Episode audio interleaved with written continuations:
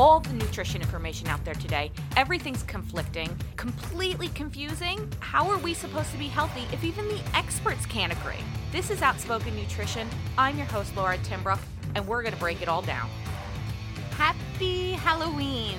It's actually Halloween when I'm recording this, but when you're going to hear it, you're going to hear it the day after Halloween.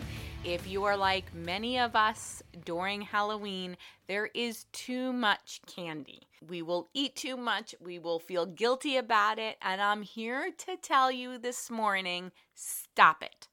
Stop feeling guilty. So you had the Halloween candy.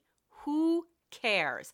Today is a new day. It's up to you to decide whether we want to continue eating the Halloween candy and feeling guilty or do we want to go about our normal life? And if a Twix bar or a Reese's cup finds its way into your mouth, don't worry, it'll be okay. So, a lot of us will feel guilt around certain foods, and without going down the whole rabbit hole of food guilt, I want to tell you today it's okay if you had too much candy last night, if you're having a sugar hangover this morning, if you feel like all the hard work you've been putting in was just destroyed because of the amount of candy you consumed last night, stop. Stop thinking about it. Stop worrying about it because there's nothing you can do today that's going to change what you did last night.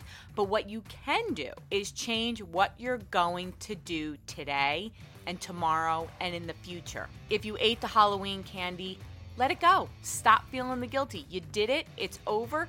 Move on. And if you find yourself today really craving some Halloween candy, maybe allow yourself to have a piece or two, but allow yourself a limit. When we don't put limits on, that becomes to be the biggest issue. It's when we allow ourselves nothing and we have one and then we have two and then we go, fuck it, I'm eating the whole bag. That's what we want to avoid.